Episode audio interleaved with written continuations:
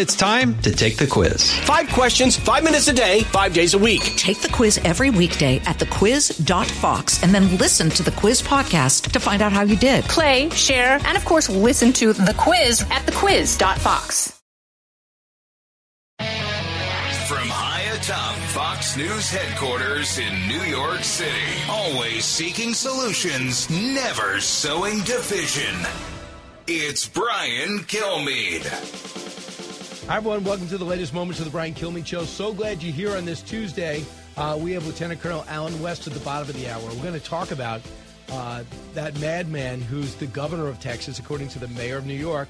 Uh, Lieutenant Colonel Allen West on that and Congresswoman Nancy Mace in studio. She's with the Oversight Armed Services Committee. She's got a busy day ahead of her. She's got to go back to Washington to vote, but first she's in studio with some quality time. Great to see you, Congresswoman. Yeah, good morning, Brian. Thanks for having me. What is it with South Carolina? You got a former governor on stage, you got a senator on stage, Lindsey Graham weighs in on everything. This is a consequential state you're in. It is. It's the first in the South in the presidential primary, and historically, except for 2012, if you win the state of South Carolina in the Republican primary for president, you will go on to win the nomination. I do believe it's the most consequential early state in the mix for the primary for next year. Um, Governor Sununu is in a panic. Governor Hogan in a panic that Donald Trump's get the nomination again.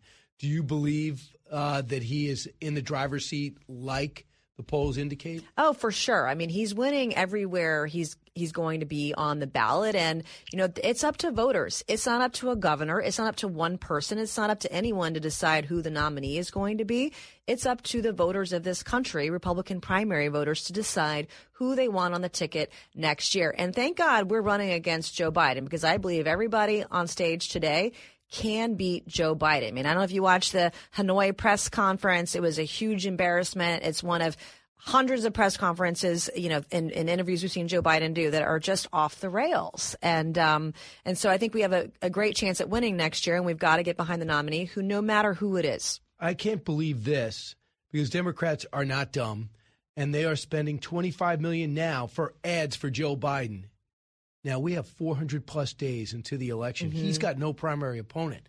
Who has 25 million dollars to waste what do you think the internals are saying? I think that they're in dire straits with Joe Biden on the ticket. He's the greatest gift to Republicans next year.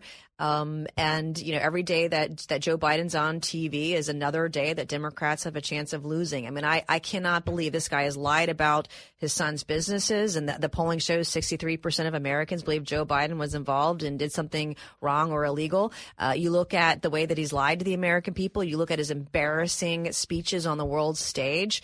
Uh, the American people aren't buying what Joe Biden is selling, and I think that they're in a panic. Uh, here is what Donna Brazile said, mm-hmm. who used to run the DNC. Cut 10. I'm not sleeping at night thinking all is well, right. okay? I have nieces and nephews who say, well, why should I vote for this guy? He's a little old. I say, your papa was old too, and look what he did to help you. So I, I, I think the Democrats have to continue to make the case. Democrats should be concerned. So she went on. For her to say that, mm-hmm she doesn't make stuff up. In fact, she always goes to the left to the point where I always fast forward her sound bites. But for her to say that, there was a reason. Is there somebody not getting the message? Is that sometimes when high profile people like Carville and company get mm-hmm. on, or Rove will do it too, for the right and come and do stuff like that? Have you learned that in the past? No, I think so. And I think, you know, polling and what people are seeing with mm-hmm. Biden's age, it is a problem. I mean, if you look at an actuary table, his age and his mental state is a huge problem. Does he even make it through this term now, let alone a second term? If he doesn't make it through a second term, you know, President Kamala, if they win, is what all of us are looking at today. I mean, she essentially is going to be the next president. It's not Joe Biden on the ticket, it's Kamala Harris. So the Punchbowl has it, Fox News confirmed it, that Kevin McCarthy, the Speaker, plans to tell House Republicans in a meeting this week that he's launching an impeachment inquiry into President Biden. Mm. Uh, he says it's a logical next step. Is some of the things the very conservative members of your party are demanding. Do you think it's the right move? I do. So I, I, was, I was a little hesitant at first because I didn't want the investigations in Ways and Means, Judiciary, and Oversight to be overlooked or to be um, eliminated, and they will not be. What the inquiry will do is it give us easier access, better access to Joe Biden's bank records. And I think that's an important next step. If the American people, if you, Brian, could see what I've seen in the SARs reports, you would say absolutely use every tool in the toolbox to show the corruption of this president. Suspicious activity reports. At, from the Treasury, which we can't show the American people. Why? Well, they're confidential and it would be illegal for me to give them to you to show the American public. So we have to use uh, subpoenas, we have to use bank records, we have to go after other information evident in the SARs reports and show that to the American people. And that takes time and effort and money. Just so you know, uh, Jamie Raskin also has seen that. Mm-hmm. And he is the on the House. He's a ranking member in the Oversight Committee. And he says House Republicans constantly insist that they are investigating President Biden and his adult son. In that case, we can form an obvious judgment on their investigation. It's been a complete, total bust. Yeah, it's not. I, I like Jamie Raskin and work with him a lot, but he's not telling the truth here. And if you look at just the FBI document, the accusation that Ukrainian executives paid off Hunter and Joe Biden $10 million, where is the investigation? Where is the documentation? Where are the bank records? We need to see those. Every time Joe Biden has been asked about Hunter Biden's businesses or Joe Biden's involvement with Hunter's businesses, Joe Biden has lied every single time. And so, yes, why lie if you've done nothing wrong? And um, the amount of money that we're talking about, the allegations of money laundering and racketeering and bribery in the SARs reports would blow your mind, which is why I've said from the beginning it's going to be over $50 million worth of money laundering when we get this investigation done, if we can complete it. So when you have uh, right now, the, you have Hunter Biden saying, "My dad's next to me. He's not happy. Uh, we we have a long memory. We're going to forget it." Kind of berating the energy mm-hmm. executive, and you better get back to me directly, as I paraphrase. And then you have Devon Archer said he called in twenty times over ten years, but he just wanted to check in with his son. Right. Jamie Raskin would say, "Why do people continue to say there's no linkage?" To the president, but yet you haven't said directly mm-hmm. how the mm-hmm. president is linked. Well, the left wants to say all this behavior is normal. This is not normal. Biden was in office for over 40 years. How does a guy like that make the kind of money he has on that kind of salary? And none of this happens without Joe Biden. Hunter Biden was on the plane over 16 times. We know that Hunter Biden complained that he had to give half his income to his father. The bank records through the impeachment inquiry, I believe, will prove that out. So here is what Ken Buck said uh, with the Freedom Caucus. He says he opposes an impeachment inquiry into Biden, putting that at odds with other people that believe, like Matt Gaetz, if you don't do it, I'm going to get rid of you, Kevin McCarthy. So what are you going to do with Ken Buck and others in purple districts where they feel it's walking the plank to vote for this yeah. because they're in very mixed areas? I'm in a purple district as well, and I, my, I do have a concern that an inquiry will lead to an impeachment vote and put those seats at risk. But I do believe that the American people deserve the truth and nothing but the truth. And if the bank records, if the inquiry gets us the bank records, then that's what we have to have. And the American people can decide whether or not they want a corrupt president to move forward. And I think that's that's important for them to see the truth, see the records, and make a decision for themselves. Because an impeachment, as I've said before, is not going to go anywhere in the Senate. There'll be an investigation in the House if it happens, but the trial is over in the Senate, and Democrats are never going to allow that, no matter what evidence comes forward. There is some breaking news, and that is it looks like this hostage deal is going to go through where there's going to be hostage for hostage. Iranian Americans, 2 mm-hmm. of which have dual citizenship at least. We don't know much about the others. And then they get their hostages, which they came with hostages back, but they, we don't take hostages. Uh, there was a reason why they were arrested. And they get $6 billion that's been frozen in South Korea since 2019 by the Trump administration. Mm-hmm. But the money goes to Qatar. Well, the president of the president of Iran said, the money's coming to us. I don't know what you're talking about. We'll spend it the way we want to spend it. What questions do you have about this deal? Well, we want to know the details of the deal. The administration often doesn't tell the truth. And here's the thing last year in 2022, the American government banned the world's best tennis player from coming over to play the U.S. Open because he was unvaccinated. But next week at the UN, we're going to allow an Iranian delegation, you know, a, a delegation that supports uh, mass murders right. of political dissidents, not just in 88, but last year also. We're going to allow them into our country. We're going to give them, not only we're doing a, a hostage exchange here, but we're going to give them $6 billion. Where's the money going? Who's going to audit it? Who's going to make sure? And they're saying it's Qatar.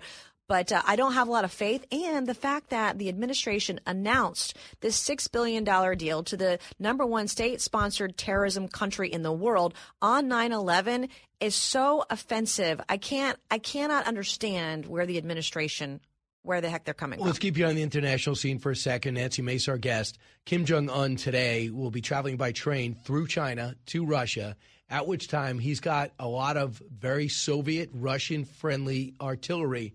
So it looks like he's going to sell to Russia in terms for electronics and other sophisticated equipment.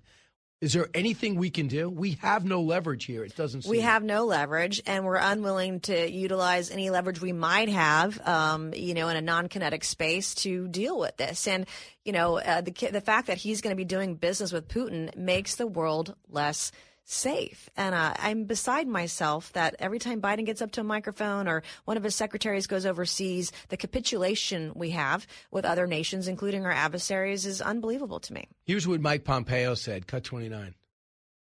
Where he's going today is to provide munitions and weapon systems to someone who's committing aggression in Ukraine inside of Europe. Our conversations with him were very different. We were attempting to convince him to give up his nuclear weapon system. Today, this administration has failed to stop him from doing something basic like providing artillery shells uh, to the Russians who are uh, stuck and have a supply chain that is compromised. And now North Korea appears to be riding to the rescue. Make no mistake about it, the Chinese Communist Party is at the center of this as well. Much as our conversations with Chairman Kim were always dependent on what Xi Jinping would allow him to say to me or to President Trump, Xi Jinping is approving of this travel for Chairman Kim this trip as well.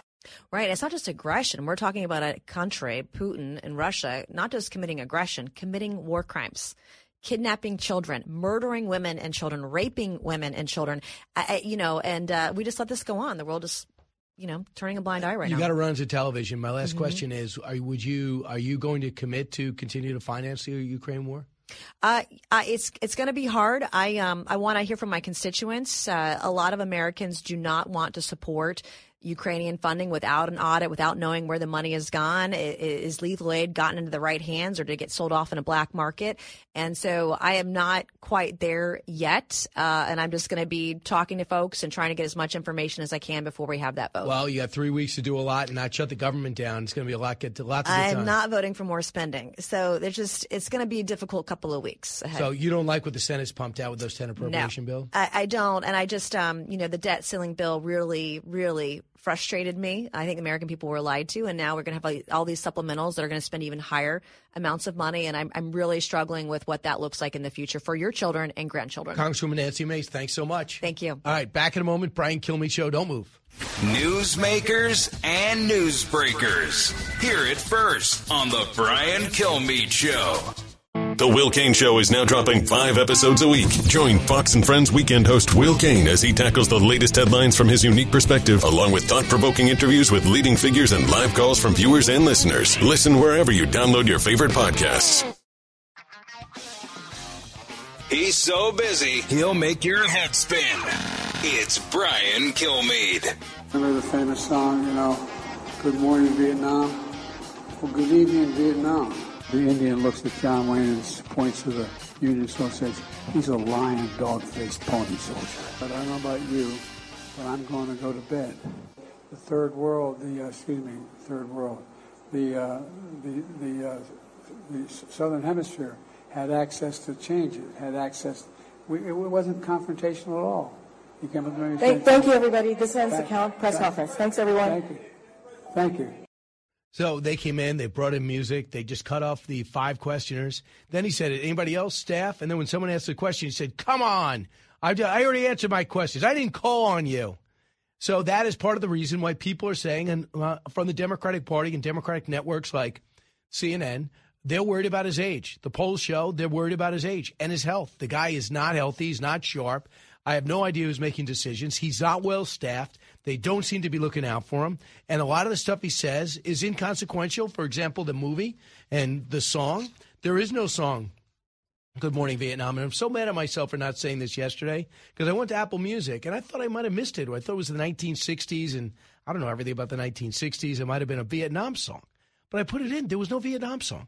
It was the Robin Williams movie. The Vietnam song, Good Morning Vietnam, the song? What are you talking about? And number two is with this dog faced pony shoulder with John Wayne. It's a inconsequential, incongruent reference that four some reason is stuck in his head. But that is not the movie anyway. Here's what here's what Joe uh, Biden said. First, he describes it. Cut for. There's a movie about John Wayne. He's an Indian scout, and they're trying to get the, I think it was the Apache, one of the great tribes of America, back on the reservation. And he's standing with the Union, so he's, they're all on their, and they're on their horses and their saddles. And there's three or four Indians in headdresses and the Union soldiers. The Union soldiers basically saying, the Indians, come with me, we'll take care of you, we'll be, everything will be good. And the Indian scout, the Indian looks at John Wayne and points to the Union soldier and says, he's a lion, dog-faced pony soldier. Well, there's a lot of lion, dog-faced pony soldiers out there about, about global warming. Oh, my goodness. So, number one, I've never seen the movie. I don't understand the reference. If people disagree with you on global warming, they're not lying. They have a legitimate disagreement, including scientists, which you're not. You never even interested in it for the longest time, but your party's interested in it. But here's the actual movie and the exchange. Cut five. Tyrone Power, not John Wayne, in a movie Biden described. Five. Today I, Kona, war chief and leader of the dog soldiers, will give a pony to a poor man. For I bring in a captive, a redcoat pony soldier. You have taken two captives from the country of the long knives. The pony soldier speaks with the tongue of the snake that rattles. It is Standing Bear who speaks with a forked tongue. Okay. Do you feel smarter? Um, I, I think it's insane that that's in his mind all the time. He said it two years ago, too. And then he makes up some story about 9 11. I was there the next day after 9 11, was looking, looking like the gates of hell. Well, they did a fact check on him. He wasn't there. It was two weeks later, I think September 22nd, when he shows up on 9 11. So the thing is, if it was just one isolated incident, it would be different. That means he would have beat George Bush there. And there were a lot of people calling out for lawmakers to show up in, in New York and show how bad it was because they're going to need a lot of aid.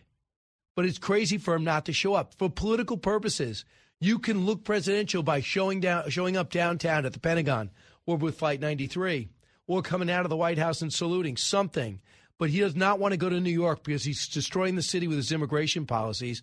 He's supposed to be giving more money to everybody because he screwed up the border so bad, and he's not. And the mayor has called him out, the governor has called him out. And now I think people think of Afghanistan and why we went in to begin with and who pulled us out. That's the problem. And then he goes to Alaska and to a military base, and they are underappreciated. I know a couple of people that are there, and they do great work, and they're right near Russia. You actually can see Russia from Alaska. Tulsi Gabbard weighed in last night. This really stood out with me. Cut seven. It's insulting beyond words. It was also insulting to hear in the speech that he delivered during that fuel stop in Alaska, him lecturing the American people about how it is our responsibility that we must take seriously to defend democracy. And he is saying these words, lecturing us as he and his administration every step of the way are undermining our own democracy, both by his politicizing the Department of Justice to go after Donald Trump, his major political opponent in this upcoming presidential election, his going after and changing the rules of the DNC to make it so people who vote for RFK Jr., their votes won't actually count. He is sending his Department of Justice after parents who are trying to stand up for their right to, to their children's education. It's a slap in the face for him to try to lecture us when he is doing the exact opposite. Wow, uh, that was comprehensively done. Now you know why Tulsi Gabbard took apart Kamala Harris in the debate. So when we come back, it's going to be interesting because I'm going to talk to Lieutenant Colonel Allen West about really uh, Governor uh, Governor Abbott being called out by Mayor of New York calling him a madman because he sent a few thousand illegal immigrants into New York, the sanctuary city. Who's the madman who has not tried to revoke the sanctuary city status while complaining about it? Listen to the Brian Kilmeade Show. So glad you're here. Don't move.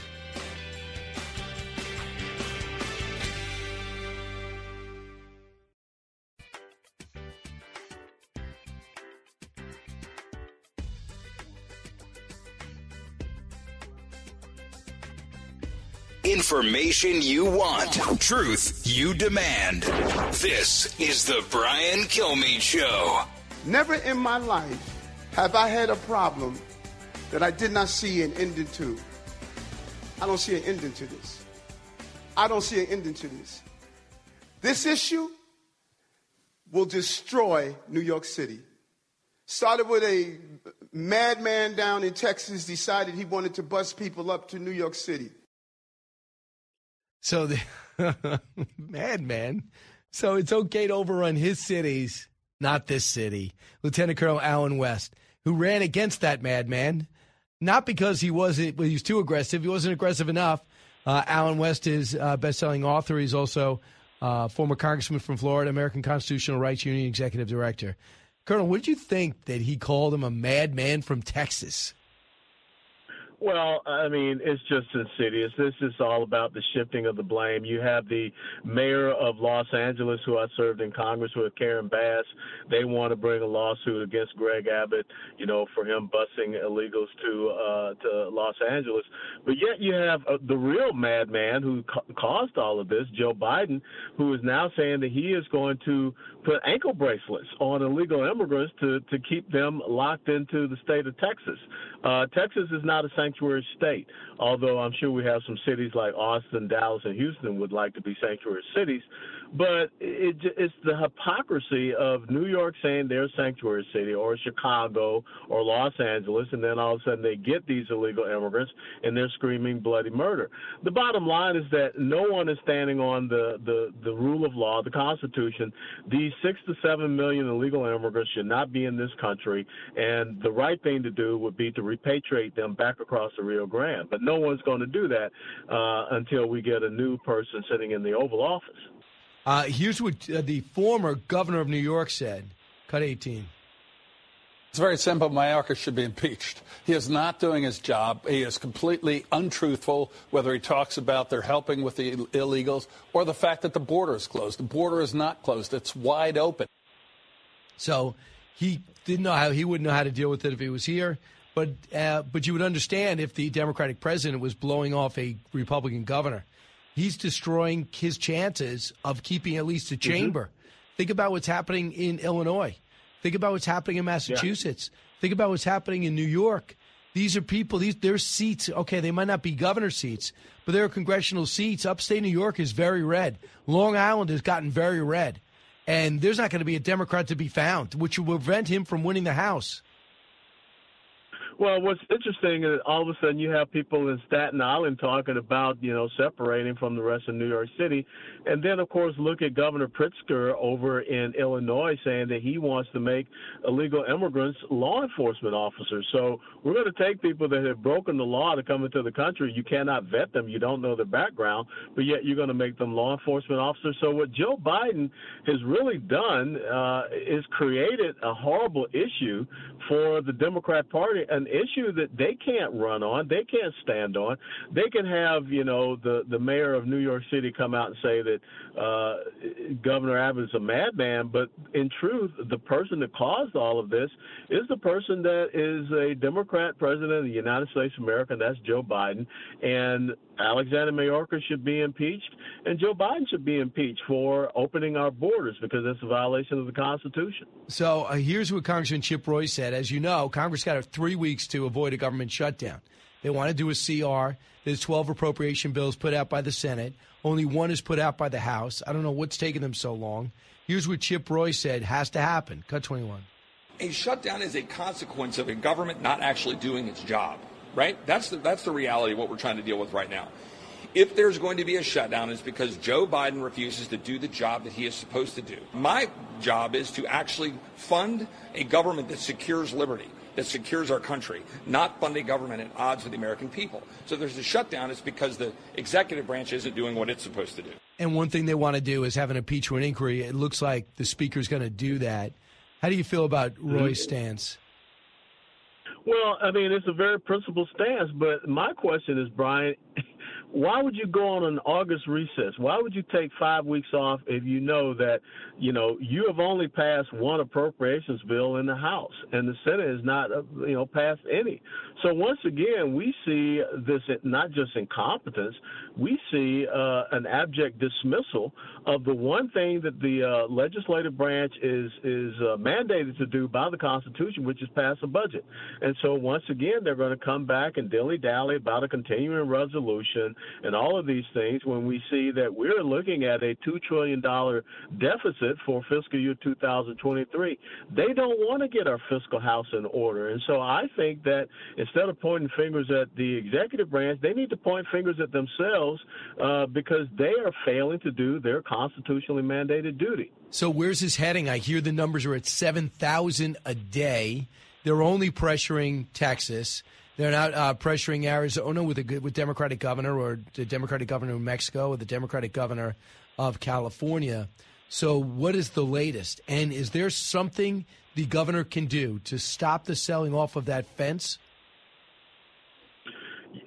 Well, I would think that first and foremost, the governor of Texas needs to do what he is constitutionally, being the federal constitution and also the state constitution allowed to do, is to repel invasions. That's what it says to protect the sovereignty of the state of Texas, to protect the people of the state of Texas, the human and sex trafficking, the drug trafficking, all of these things. The fact that we don't have operational control of our border here in Texas.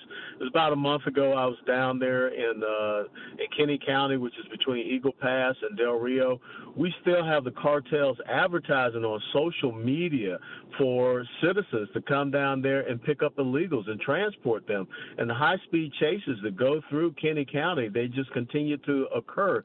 We've got to shut this stuff down, and that has to happen now at the state level, maybe even at a, a more local level, at the at that county level. But right now, no one is doing what they're supposed to do by the Constitution. That includes, you know, being able to pass a budget, being able to secure our borders, uh, nothing. And now look at this mess over New Mexico, where you have a governor that is suspending a constitutional right of uh, of citizens.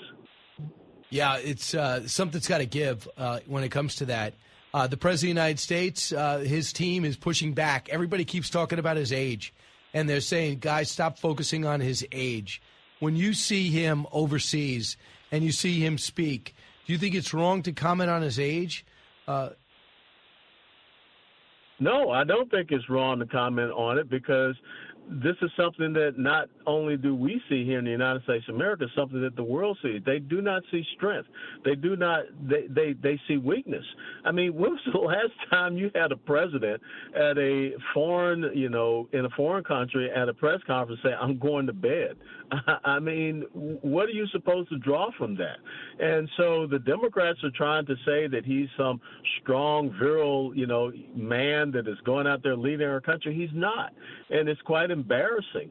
And I think at some point in time, they're going to have to start looking at what was just revealed in that CNN poll. I'm, we're talking about CNN, not Fox News poll. A CNN poll that says that uh, two thirds of Democrats are concerned about him, his age, his mental uh, abilities and acuity. Uh, so this is not something coming from the right.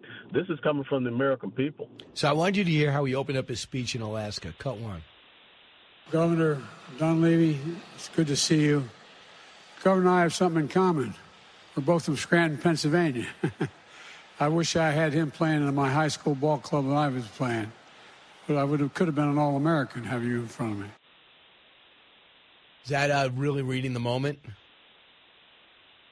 Well, that's a very slurred speech, and we also know that he embellished another thing, talking about how he was there September the 12th at Ground Zero. We know that he was not. It's in his autobiography.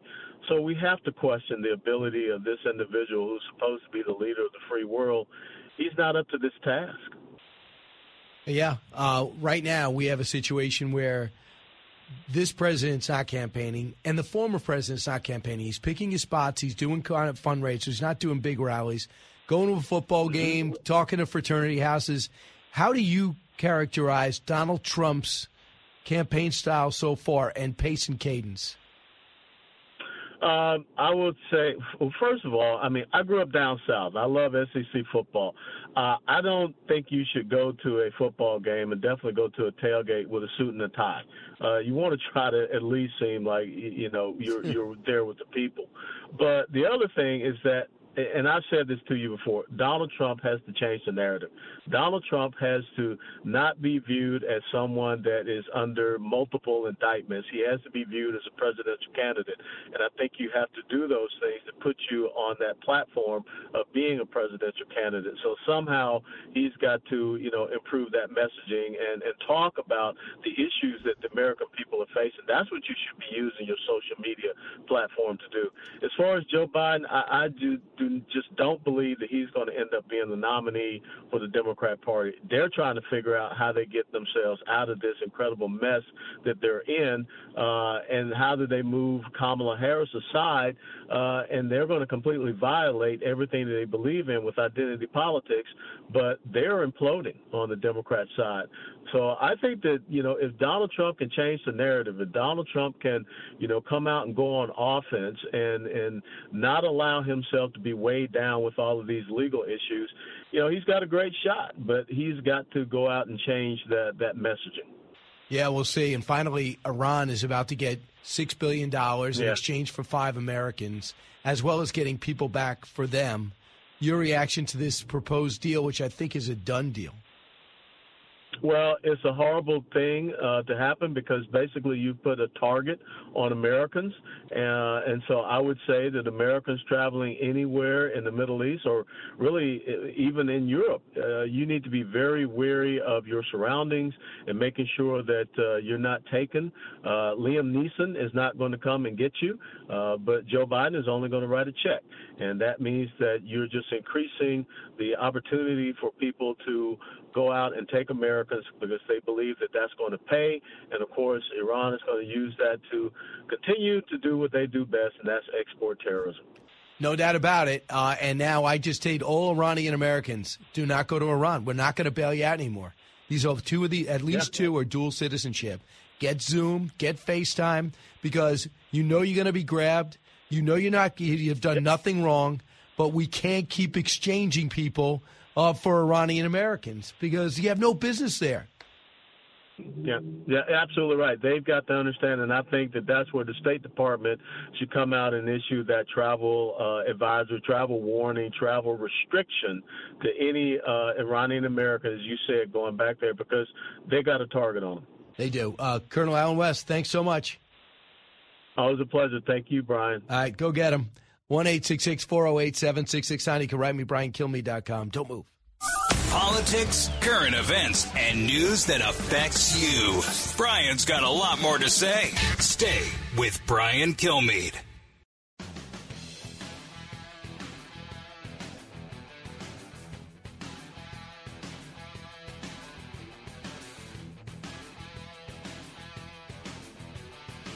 From his mouth to your ears, it's Brian Kilmeade. We don't have words to describe Biden. We have poll numbers. I've never seen a president with six straight negatives. Electability, personal attributes, doesn't care about people like me, doesn't have a plan. Approval rating overall, approval rating on the issues, not beating any of the Republicans or within the margin of error of them. Uh, and then, of course, people are very upset with him for the withdrawal of Afghanistan. I still think it's the worst thing he's done as president, and that's saying a lot. It's a long list. Today could have been a day when he would explain and, and lift up the military. You know what he said in Alaska? He said he basically said Donald Trump's more of a threat than the people who took down this country on 9/11. Think about that. He just made a lot of ads for next fall. Well, here we go. And that was, of course, Kellyanne Conway. Nick writes me, too, and says political tactics. While, uh, while we cannot prove election fraud, Democrats continue to make clear cut, politically suicidal moves and seem to do be very comfortable with it. What do they know that we don't? I know. I mean, you see the border, who benefits from that? You see looking weak with Iran, who benefits from that? You see a president on the world stage not condemning China, who benefits from that? I, I get it. You see him saying the deficit is going down when it's doubled. He knows he's lying when he makes up the fact that he was at 9 11 one day after. We know it was two weeks. Who benefits from that? Garrett writes this a scenario. Biden steps down, Kamala becomes president, chooses Hillary as VP, then Kamala steps down, Hillary now president. Any thoughts? Kamala would never step down. That's my thought. But naming Hillary number two, that would be something Democrats would do. Bonnie writes this Tell Republicans to do something. Please do something right now. Anything. I guess she wants to, doesn't want to see a shutdown, but wants to see an impeachment inquiry. She'll be happy about this. Uh, so Donald Trump's up big, and so far there's no opponent for Joe Biden. And what people are saying now is they're going to get him out. If he's got to get out, they have to get in. People have to set up super PACs and foundations and hire staffs. So far, I don't see any of that. And I would add this: I would hear rumors of it. Here's uh, here's Ron DeSantis on going against Joe Biden, a guy he beats by two points in the last poll, cut six. This is a guy that, that's stumbling around the world stage. Um, he's projecting weakness. I think our enemies have already um, taken advantage of that. They're like it's likely to invite even more problems around the world, and so you know it's sad. But uh, I think it's obvious that that he's been struggling for quite some time. And I also look and think about who's waiting in the wings with Kamala. Uh, I think she's basically been his impeachment insurance because people know no matter how bad Biden is, nobody wants Harris. And that's just the reality. And that's the sad situation America finds ourselves in. Meanwhile, our country is in a state of decline. I mean, we see it across the board in terms of our strength abroad, our economy here at home, our culture, our education system. And Biden's really been the custodian of that decline. I, I think so. And I think if you want to see the weakness of Harris, here's a tough question for Margaret Brennan. It's a vital question. It's one that Democrats have benefited from. This is not the answer they're looking for. It might be one answer, but when the follow up uh, happens, you can't come back with the same answer. Here's an ill prepared vice president when it comes to Roe v. Wade. Cut 13. I mean, what week of pregnancy should abortion access be cut off? We need to put back in place the protections of Roe versus Wade. We need to put back the protections that are in Roe v. Wade into law. We need to restore the protections of Roe versus Wade. Do you need to be more precise? To, I am being precise. We need to put into law the protections of Roe versus Wade. It's a joke. I mean, if you answer the same way four times, unless you go into prison and it's a court case and you, you, my lawyer's going to yell at me for doing it. But if that's your answer four times, you didn't prepare for the interview. Roe v. Wade's been out there and about for two and a half years. And you don't have a clear answer when people ask you what week, because you know the Republicans say, Democrats say, when it goes to birth, go right to birth and because they won't name a week. He said, well, that's ridiculous. So then name a week. I'm not going to name a week. That's why I believe, and I said this on One Nation, that immigration will be the defining issue of 2024. It'll be the route. And when you look at what's happening in the Senate, I'll tell you, if I was a Democrat in Montana, I would be extremely nervous. Tim Sheehy is the real deal. He's got a war record, multiple deployments in Iraq and Af- uh, Afghanistan. He's a, he's a Navy SEAL. He's from Montana, a Republican.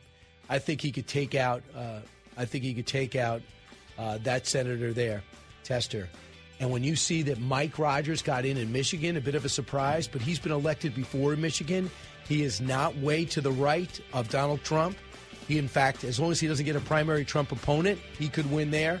And think about Manchin and justice. That's going to be all justice. Things are looking good in the Senate for Republicans. From the Fox News radio studios in Midtown Manhattan, it's the fastest growing radio talk show. Brian Kilmeade.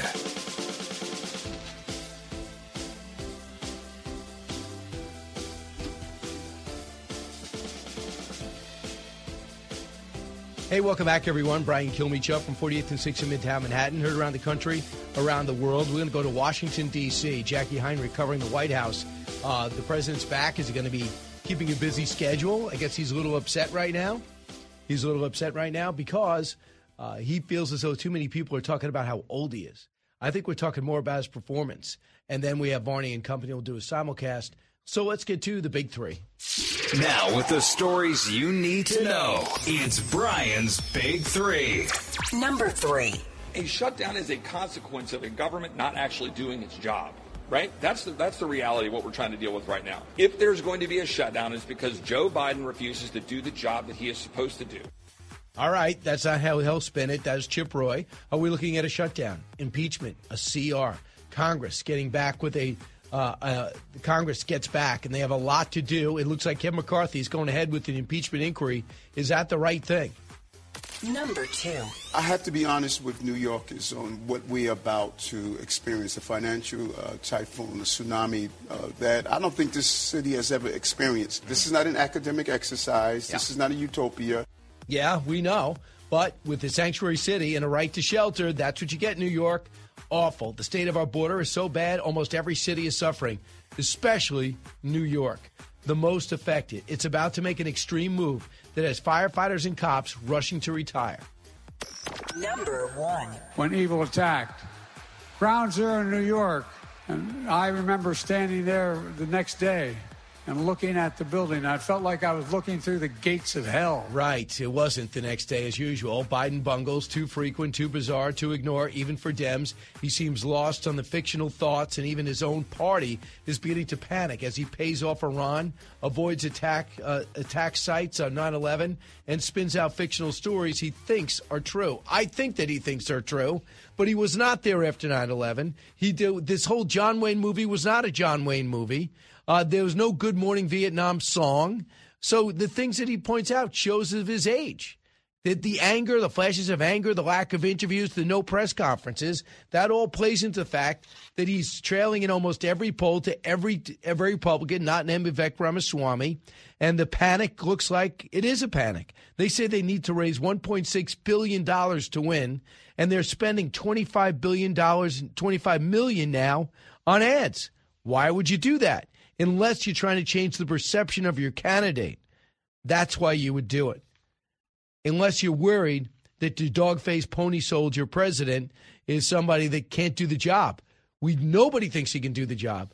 The question is who's going to tell the guy with the keys to Air Force One he can't do the job? That's the key. And the, there's sarcastic uh, statements put out. Uh, attention, attention, everybody. Presidents don't need to sleep. They don't need to eat. You don't end a press conference saying, I'm going to bed. I don't think. Here's Donna Brazile. She weighed in on on the ABC show. Cut 10. I'm not sleeping at night thinking all is well, okay? I have nieces and nephews who say, well, why should I vote for this guy? He's a little old. I say, your papa was old too. And look what he did to help you. So I, I, I think the Democrats have to continue to make the case. Democrats should be concerned. Yeah, I mean, for her to say that, she's trying to send a message to the whole party because Joe Biden's not going to help you unless you're a great candidate. So if you think about the Senate, it's very much in peril. It looks very strong for Republicans. I've said that before, so have you. But look at Tim Sheehy. He looks really strong in Montana. Look at Jim Justice. He's winning, beating Joe Manchin by 20 points. Look at uh, a guy like uh, Michael Rogers, who is a multi year congressman, FBI guy with a military background not uh, just so, somewhat perfect for Michigan. He's got a legitimate shot, the open seat in Michigan, to be the next senator there. I think that there's a lot of reason to be optimistic. After all, a slim majority for Chuck Schumer's crew. There's a seem to be optimistic, especially when your vice president is Kamala Harris. I mean, listen to Kamala Harris try to talk about and defend. I guess Roe, the the overturning of Roe v. Wade try to say how bad it is for the country and what she wants to do. Cut 13. I mean, what week of pregnancy should abortion access be cut off?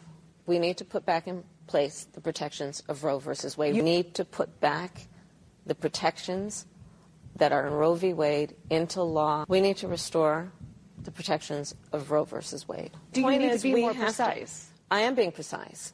We a- need to put into law the protections of Roe versus Wade. I mean, do you believe this? Have you ever not studied for an exam and had to give an oral report? That's every day for her. She said the same thing four times. And to Margaret Brennan's immense credit on Face the Nation, she did not let her off the hook. But you know exactly what she said. I don't even think she knows what the restrictions are on Roe v. Wade. And what they want to do is return it to the states. But Republicans did a terrible job of, of saying we're looking to ban abortion. And they said, no, no, you just want to tell women uh, how to handle their health. And there, there goes the message, and they almost lost, didn't win the House back. Imagine how different life would be if Joe Biden still had control of every chamber. It would be an absolute mess. So let's talk about uh, let's talk about what's happening at the border, uh, especially in New York, where Eric Adams is deciding that he is going to have to take five percent off every department including cops and firefighters. Now, this is pensionable. So if you're in your last five years, you want to do as much overtime as possible. So they take the average of the last five and they decide what you're going to get paid the rest of your life. And if you cut overtime now, it's going to have all these men and women retiring right away. Cut 16. I have to be honest with New Yorkers on what we're about to experience a financial uh, typhoon, a tsunami uh, that I don't think this city has ever experienced. They're going to use terminologies to define the reality that I'm facing. This is not an academic exercise, yeah. this is not a utopia. Yeah, uh, I appreciate it and I know it, but you actually, your policies have a lot to do with it. And he went on to say, a madman in Texas? Okay. That madman who spoke on Fox News last night, cut 17. Well, the mayor may have made it to be mayor of New York, but he could not last a week in Texas. Mm-hmm. They have so few migrants in New York compared to what we deal with every single day. Uh, it's just outrageous. He would make a comment like that. However, I got to add this. What's maddening is the fact that in New York and Chicago and D.C. and L.A. and other places, they put out policies self proclaiming that they're sanctuary cities. And they love to promote these liberal ideologies until have to actually live up and apply them. It's clear that the policies of sanctuary cities and letting everybody live for free simply do not work. This is a day of reckoning for all of the United States, realizing that the liberal policies of open borders will not work in this country. So this is crazy. In New York, you probably don't know this, but the people of Staten Island, mostly a Republican area, are outraged at the illegal immigrants in their neighborhood where they came out and say, "We have no idea who we put next to you. Yeah, we don't really know who they are. Really, you don't know who they are? So I'm going to send my kids to school there. I'm going to have my kids take a bike and go to their friend's house. We don't know who's going to be in front of the building. So they're now pumping in. I I don't know about this, but I understand the frustration. Uh, they're pumping in loud I guess, urgencies and and, and uh, remarks in five different languages, essentially saying "Get out" in Staten Island. We don't want you here. And what they're saying, a lot of people are pulling up and they're just flat out leaving because they told they can come here and have no problem. What it is is 300 cots in an area, one shower, one bathroom. Is that the type of life you want to lead? And the people in the neighborhood don't want any part of it. But that's what Joe Biden's America has done. We've never seen anything like this in our lives. So 103 House Democrats joined calls for President Biden to open up the immigration uh, playbook and do something different. But what they want, I think, is a mistake. They write to urge the administration to use all the tools available, including getting them the ability to temporarily get a job. If you do that, you're going to double the number instantly. Free job, free laundry, three meals, free hotel. Who wouldn't come here?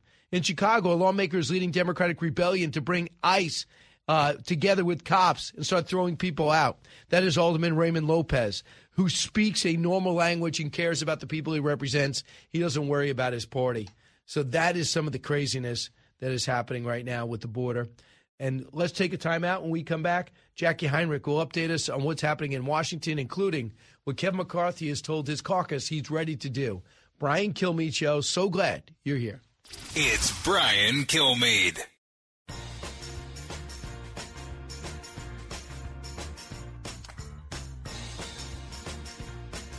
A talk show that's real. This is the Brian Kilmeade Show. Remember the famous song, you know, Good Morning Vietnam? Well, good evening Vietnam. The Indian looks at John Wayne and points to the Union soldier and says, he's a lion, dog-faced pony soldier. But I don't know about you, but I'm going to go to bed. The third world, the, uh, excuse me, third world, the, uh, the, the, uh, the southern hemisphere had access to change it, had access. We, it wasn't confrontational at all. You came thank, thank you, everybody. This ends the count press thank, conference. Thanks, everyone. Thank you. Thank you. Uh, Jacqui wasn't overseas, but she's at home uh, right now in Washington dealing with the latest and covers the White House. Uh, Jacqui Heinrich joins us now. Jacqui, these series of comments and the way he handled some of these speeches and his lack of availability to you guys has really created concern, it seems, among Democrats and yet the White House is very defensive about it. How do you explain that? Well, you know, Brian, this that series of clips you just played were really the the worst of that trip, and they were exactly the impression that you don't want to leave people with. You know, you're feeding into the sleepy Joe Biden um, shtick, you know, I'm going to bed, uh, getting cut off by the press secretary as he's finishing an answer to a question. Um, takes another question with the music playing. No one can even hear what's happening. Uh, referring to the South Pacific as the third world, just it was not great. And then the the uh, movie reference, you know, he's making a pop culture reference from 1952. It's 70 years old, so he's not exactly reaching out to the youth vote there. Um, on the other hand, you know, the G20 was held in India, and Modi is averse to press interaction. I mean, he has not held a press conference since he became prime minister nine years ago. And so he got around the pressure from the White House because in this case, finally, the White House did lobby on behalf of the American press for access because they weren't even going to allow the full pool in to all these events to witness what we normally get to see uh, at, a, at a bare minimum. And um, Modi got around that by scheduling these bilats in his prime minister's residence. So we had really no availability of the president when he was at the G20. They arranged this press conference in Hanoi to make up for that. But the answers that he gave really did not help, you know, counter these poll numbers that show the latest one, Wall Street Journal, 73% of Americans think he's too old. Yeah, and 51 to 40, they prefer Trump policies uh, in the Wall Street Journal over President Biden's policies, even though he keeps saying he's going to run on his uh, on Bidenomics on his economic record. Why do you think they're spending? I think it is twenty five million dollars for ads, four hundred days plus until the election day. So they have signaled that their entire campaign is going to be digital. Um, they are they, they believe that the president won um, by not going out and, and by campaigning in a different way. And the, the Democrats have calculated that they have a significant digital advantage. And so they're going to be pouring money into um, these ad campaigns, having surrogates uh, go to the airwaves, taking up, you know, accounts of local people who say that they were positively impacted by the president's policies and rolling them out um, in those local communities. It's, they're trying to do the grassroots thing without the president being directly on the ground, um, and then pointing to the White House and saying, "Look, you have a leader here. You, can watch him being president, and here are all the examples of you know the ways that people are benefiting." That's their plan. Um, so it doesn't surprise me that that they're pouring a lot of money into this. I mean, look no further than who they named as their campaign manager. Julie Chavez Rodriguez has never run a campaign in her life and now she is running the president's reelection campaign. That's pretty incredible. It is, but the message is we want his, the Hispanic vote back. They're getting extremely mm-hmm. concerned about it. I would I would venture to say that I know she's related to him too, Julio Cesar uh, Chavez. Julio Cesar. Cesar. I'm thinking of the boxer. Cesar Chavez's bust is on his desk, and I think that's what Democrats weren't counting on. They were counting on the Hispanic vote growing. It's not necessarily growing uh, in their direction, don't you think? It's not, um, and I think that's why they're they're trying to really emphasize that although things are not great in this country economically, that we are the strongest economy in the world. You heard the president repeat that line again and again and again. Um, they have, though, a difficult time when you you cross-reference the facts with some of the lines that the president says. You know, he's been fact-checked a number of times on this claim about reducing the deficit.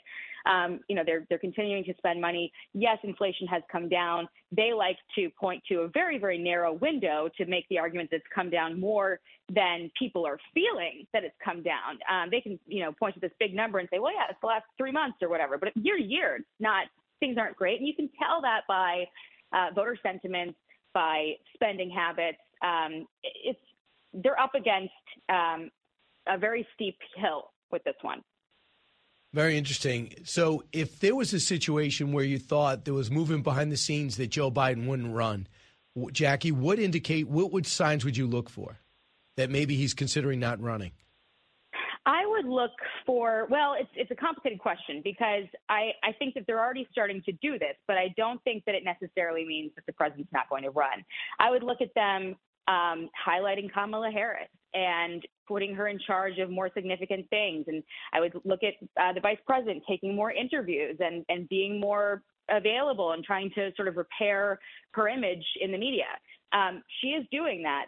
I don't necessarily know that that is anything to read into beyond a response to the concerns that they're seeing in these polls that the president would not survive a second term potentially, and that there is a real chance that you would end up with a President Harris if Biden were to be re- reelected. Yeah, I don't necessarily think it was her strongest interview uh, with uh, Margaret Brennan, who came really uh, very direct with her questions, uh, especially Right. when it came to abortion and, and the border. I mean, her answers on the border were absolutely comically bad, and because she's responsible for the root causes. So the root Well, causes, what have you done? And the, border aside, I mean, the Democrats are trying to make this election all about abortion. They're trying to frame Republicans as, you know, MAGA extremists who are going to put your rights on the ballot, and um, they think this is a rematch of 2020 and 2022, and they think that they, you know, they know what they have to do and say. So, if you're being asked about specifics, um, be prepared to you know, list off some specifics because if you don't have any policy, but you just have an idea, and that's really just to make the Republicans the boogeyman, um, you're going to lose independence, and you're going to you're going to certainly lose people who are independent thinkers, you know, critical thinkers. Um, when you know you see this post Roe world, and Right. the Democrats are making this this whole argument that they can't really shake out. Jacqui, uh, we only have 40 seconds left, but what about this Iran deal? Unbelievable. Um, unbelievable to know that it happened. The no, Congress was notified on 9/11. You see Republican criticism coming in, uh, saying it desecrates 9/11. It's a ransom payment, effectively, and it's going to, you know, go to state-sponsored terrorism since 1986. Um, we don't yet know who the uh, detainees are that we're returning, the four Iranians that we're giving back. Uh, it'd be interesting to see what happens with that, but we haven't heard them speak about it yet. Jacqui Heinrich, you got your hands full. A lot, to go, a lot going on there, but I know that's how you like it. Jacqui, thanks so much. Thanks, Brian. All right, uh, that's Jacqui Heinrich from the White House. You're now updated. Back with your calls in just a moment. Listen to the Brian Kilmeade Show, and then we'll go on with Stuart Varney. Don't move.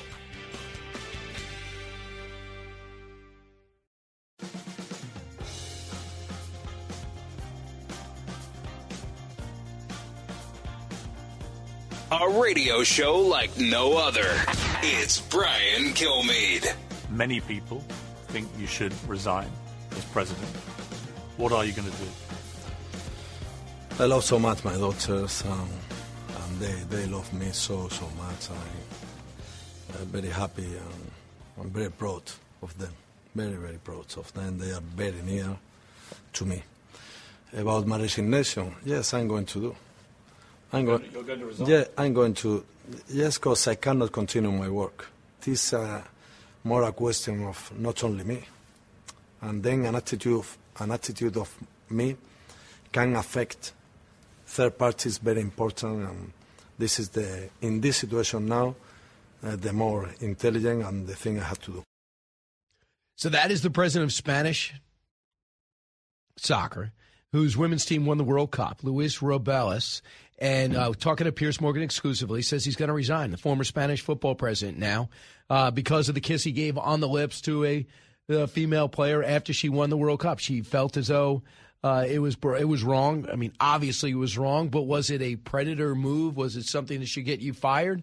What do you think, Allison? When you watched it, we we have we've never seen anything like it. I mean, can you imagine the commissioner of the NBA kissing the winner, the MVP of the WNBA in the finals?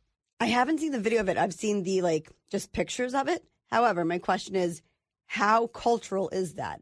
You know what I mean? Do the Spanish like Spanish are much more. yeah, like he says, "I kiss everybody." So like I don't. That's where I say like looking at that through like an American lens.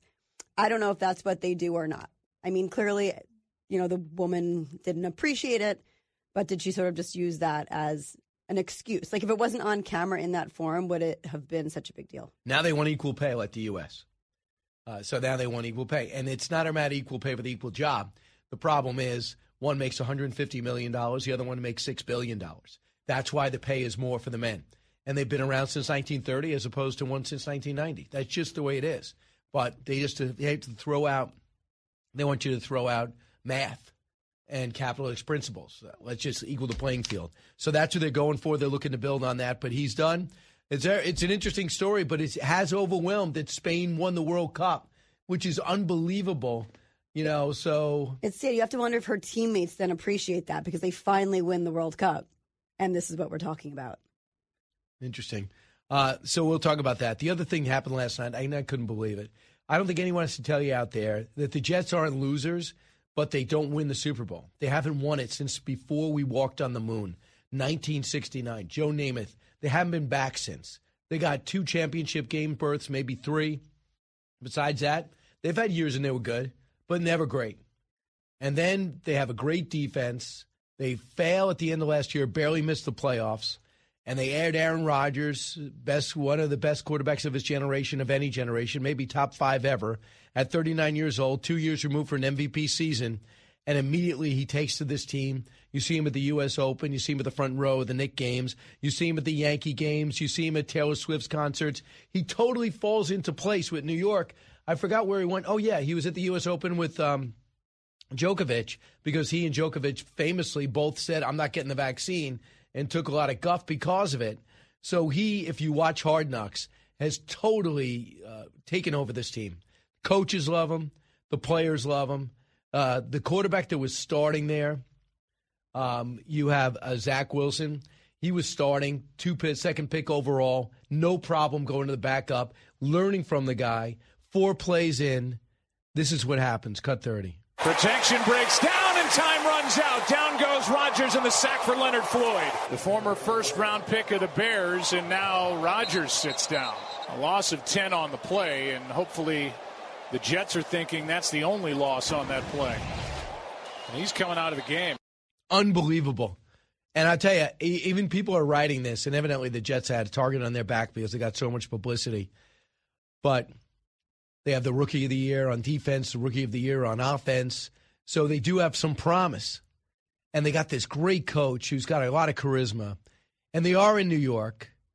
So everyone's kind of a target. But now after this, people were just befuddled. I watched the Mont Manning cast. You see Pete and Eli. And they know him well. And they played against him multiple times. Both success and failure when he was with the Packers. They couldn't believe what they were watching. The Jets who seemed to be a cursed franchise, went on to win dramatically in overtime against the Bills. But here's the head coach after the game, Robert Saleh. Cut 31. I'll uh, deal with the quarterback real quick. Concerned with his Achilles. Uh, MRI is probably going to confirm what we think is already going to happen. So prayers tonight, but it's not good. Yeah, it's not good. And it looks like it's torn. And if it's torn, as was brought up, uh, some experts, they've had elite athletes come back in five months that would have him miss the season. But if you're 39 years old, you get that Achilles reattached. Is it playing with fire not to have him for next year? If you bring him back early to try to save this year, and if they are in the playoffs, it'll be with another quarterback, and you just rip that guy out and put him in. Unbelievable that they won. Shocking that Rodgers went down. Ron, listen on WABC on Long Island. Hey, Ron. Hi, how are you? Good. What's in your so, mind? So I've been hearing, and I think we all know that words are important, uh, the words that we use. Um, and I've noticed that in the in respect of um, uh, uh, regarding the illegal uh, immigrants issue, um, if you notice, everyone on TV, radio are calling it uh, a problem, a problem, the immigrant problem. But a problem says there's something that um, that's a problem that needs to be fixed, and, so, and, and that uh, you know there's just a problem. But this is not a problem. This is one person who is allowing people to come over the border, and this is more like a crime in progress than just a problem. A problem means oh something we all got to help and fix this problem. No, we're not part of this. We are the public who has been made to eat something that we don't want, and it's like a crime in progress. And that's what we should. The nomenclature should be changed from problem to a crime in progress, Uh, a crime against the country. It's a, a man-made disaster. A man-made disaster hurting your own people, your own team. It's killing them.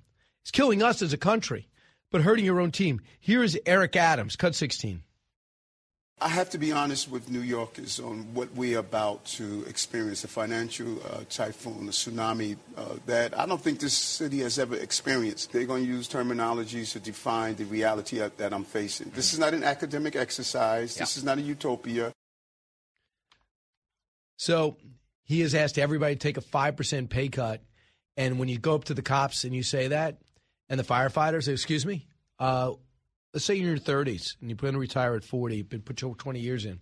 They take you for the last five years, and that's your pensionable salary the rest of your life. You're going to take that overtime away from me? I'm out. I'm out. I'll take my whatever I got. I'm gonna I'm take it away. So we are down thousands of officers. You're gonna cut that back. You're gonna cut less police officers, less correction officers. Now, if he wanted to, yeah, I like that he's calling out the White House, but call out Joe Biden specifically, number one. Number two, Joe Biden has shown no respect for this state of New York. He wouldn't even see his governor, his left wing governor, Governor Hochuli, stuck him with the chief of staff. Maybe because he doesn't even know the issue. And then lastly, you make statements. I have a big speech tonight. I want everybody to carry it locally and nationally. We would carry it Fox. And in that speech, you get rid of the right to shelter. In that speech, you call for the end of the sanctuary city status. And you put pressure on the lawmakers that don't go for that and say you're directly responsible for the chaos going on in over 200 facilities across this across this state and over 100,000. That's what I would do. Sarah Carter was on with Sean Hannity last night, and he talks about what parents in New York City think about all these illegals now flooding the schools to the tune of 21,000. Cut 19. And this is what parents are saying. They're saying, let's nip this in the bud now. Let's take a look at this. Let's try to resolve this crisis. But the problem is, they say Mayor Eric Adams, Governor Hochul, they're focused on Governor Greg Abbott. They're focused on Texas and whether or not, you know, people are coming from Texas or from other states and being sent to New York City. Right now, it's at a rate of about 10 thousand illegal migrants a month coming into New York. Where they need to put the focus on, parents are saying, is President Biden and the Biden administration, which has an open borders policy. Yeah, no question. People are outraged. If your kid can't get into school in Long Island City, imagine line up first day. Kids are so excited about going to school. They got a teacher, brand new backpack, and they stand up and you take a day off to get them in, and you can't get them into the school because they're so busy registering these new kids from other countries who speak other languages? Yeah, I mean, no, give me your huddled masses in an organized way, even if it's through the chaos of Ellis Island. And I've done features on it on Fox Nation. They were still organized at Ellis Island. They could have put uh, went through some scrutiny, a little bit more scrutiny, but they still. You got a relative here? Where are they? Can I see them? You can get through.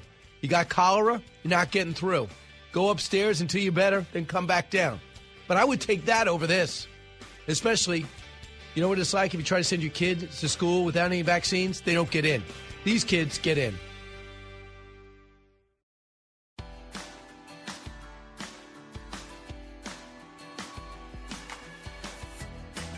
Now, the Brian Kilmeade Show joins Fox Business's Varney and Company with Stuart Varney, live on your radio and on Fox Business. Here's Brian Kilmeade.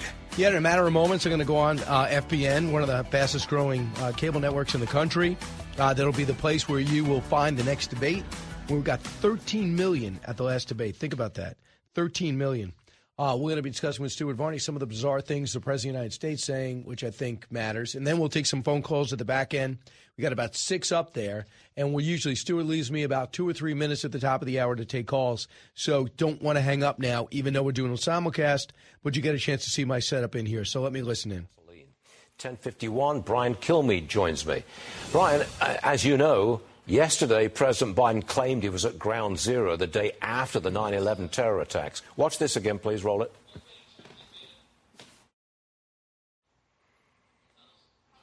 When evil attacked, ground zero in New York.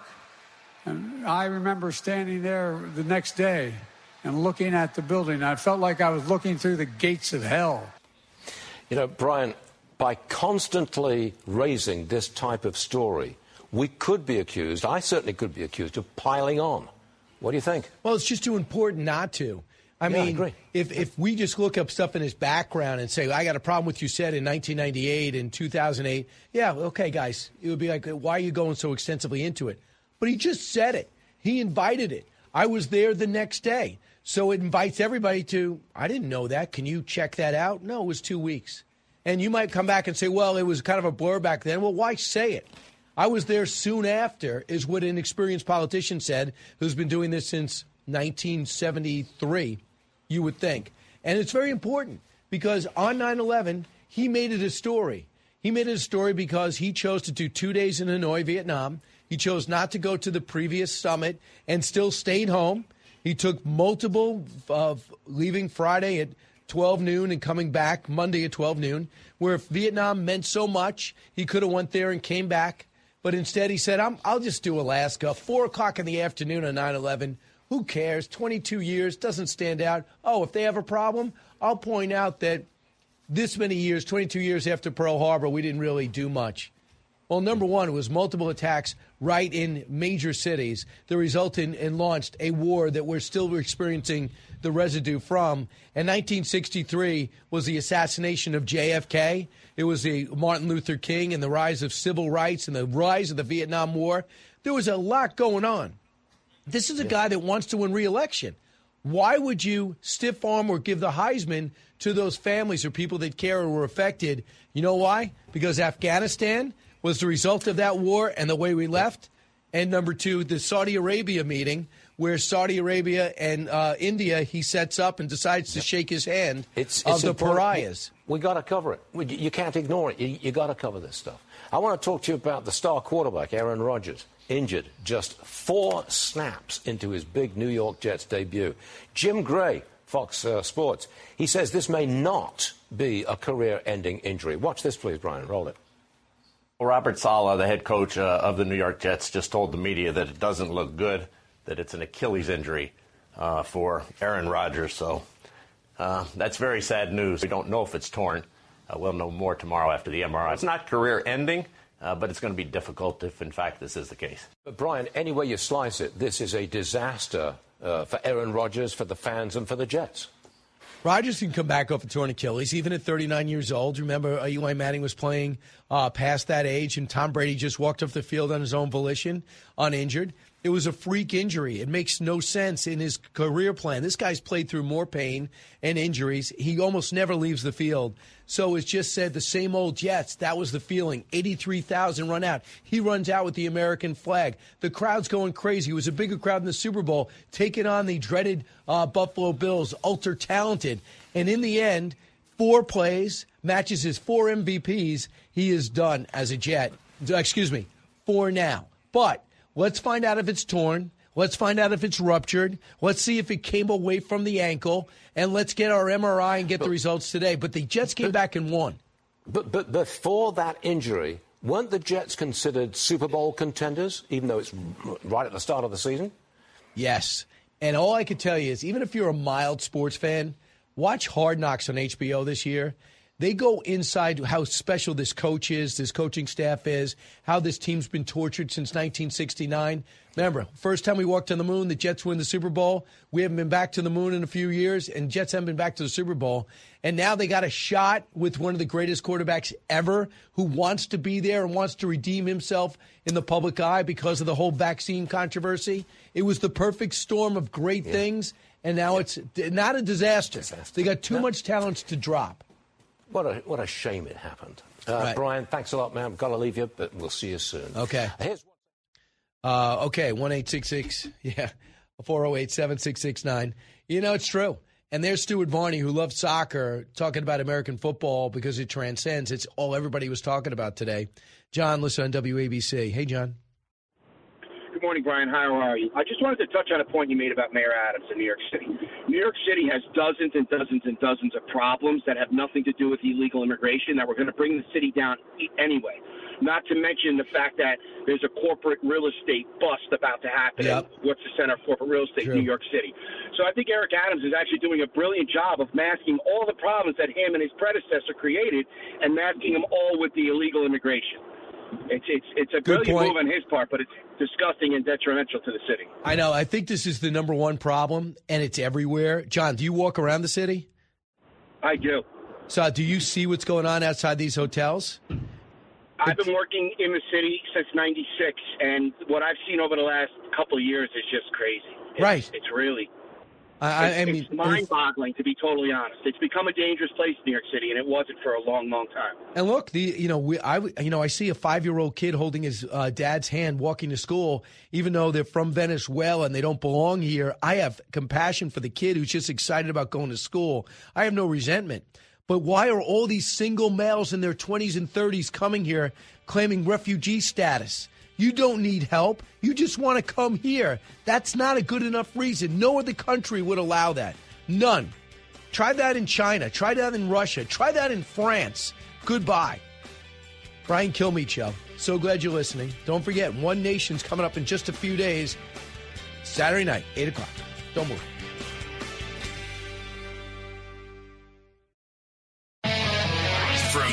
Atop Fox News headquarters in New York City, always seeking solutions, never sowing division. It's Brian Kilmeade. Hi, everyone. I'm pretty sure I remember that I should be speaking right about now. We have a lot to discuss. Uh, final hour of this show. Thanks so much for being here. Kellyanne Conway is, is queuing up, and Gary Myers at the bottom of the hour. She's, he's going to be going over not only uh, first week in the NFL, he's got this great Giant book out. Giants who were just crushed on uh, Sunday night, but the Jets, people really feel bad for them, and especially for Aaron Rodgers.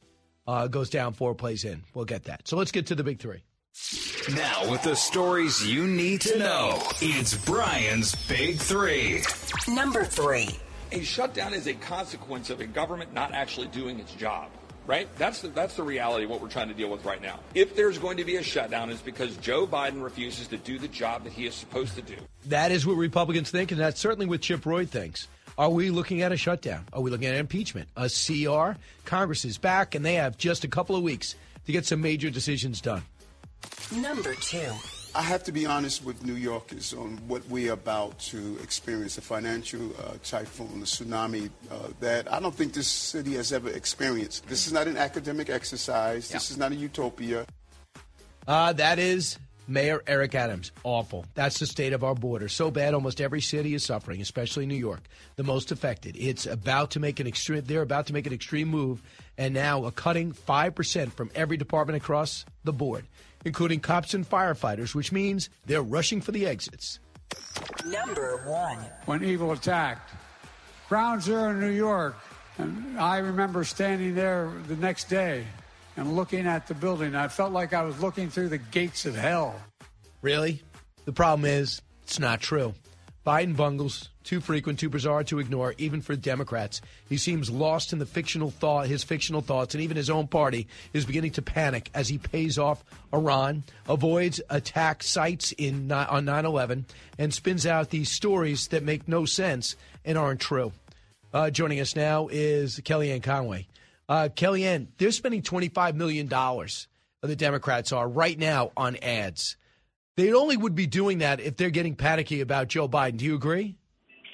They're very panicky. The polls don't lie. Everybody's polls, New York Times, CBS, Fox News, you name it, say the same thing, Brian, that there's no good news for Joe Biden. I literally have never seen all bad news for any single president of either party um, in my 30 plus polling career or your career. Now, why is that? Because if a president's approval rating has been low, sometimes they've been able to at least leverage some of the personal attributes. Folks think that they're trying hard or they care about people like them. They have a plan. They inspire confidence.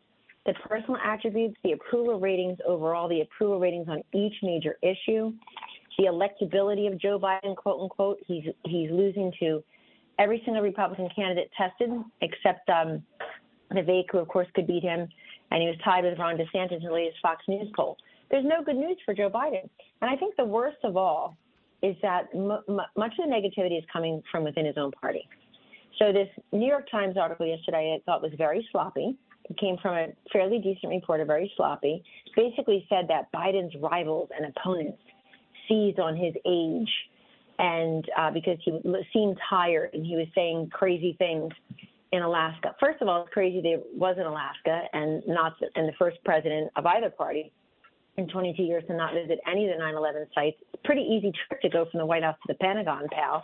Pretty simple to fly up to New York to Ground Zero.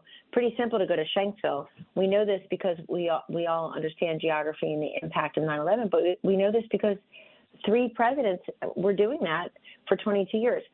So I think that the most devastating thing going on for Joe Biden right now, Brian, is what I call the tripartisan rejection of him as president. It's a majority of Republicans, a majority of independents, and yes, folks, a majority of Democrats. So, and you, you made a very important point. The lies he tells, the provable lies, where he was on 9 11. He was United States Senator. All he has to say is, all his office has to say, his office, the White House has to say is, you know what? He's been to so many of these ceremonies. He has reached out to so many veterans, active military, 9 11 families, that he misremembered the year that he was at ground zero. It's all have to say. Instead, they make everybody else seem stupid. That we don't we don't know. We're looking at his schedule from nine from nine twelve oh one, and we see he was in Washington. By the way, most United States senators were in Washington. The Pentagon had been hit. You, nobody was allowed to go anywhere. So it's just complete nonsense. Just just walk it back. Everybody's human makes mistakes. Brian, final, final point on all this about Joe Biden from me. I know it's very simple and easy and fun to make fun of his mumbling, his bumbling, his stumbling. I want Americans to start listening to the specific words Joe Biden uses because they're dangerous. He said in Alaska essentially Donald Trump and MAGA Republicans are a bigger threat than the terrorists who took down the towers. Come on. Uh, he he says he says crazy things like he was, you know, he, the Amtrak story, the 9/11 story. Uh, uh, see what he did over Afghanistan. So he just says these things that just make absolutely no sense to anyone. And they're not gaffes. They're not him misspeaking. They're not his quote opponents and political rivals making fun of his age.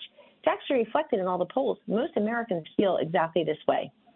Uh, there's no doubt about it. Uh, and what you're referring to is the fact that he showed up, according to our brain room, the earliest date that he could possibly have been at ground zero was September 20th.